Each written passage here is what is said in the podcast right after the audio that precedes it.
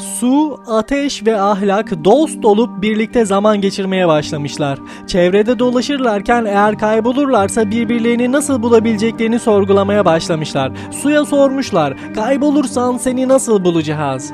Nerede bir şırıltı duyarsanız beni orada bulabilirsiniz diye cevap vermiş su. Ateşe sormuşlar, seni kaybedersek ne yapalım?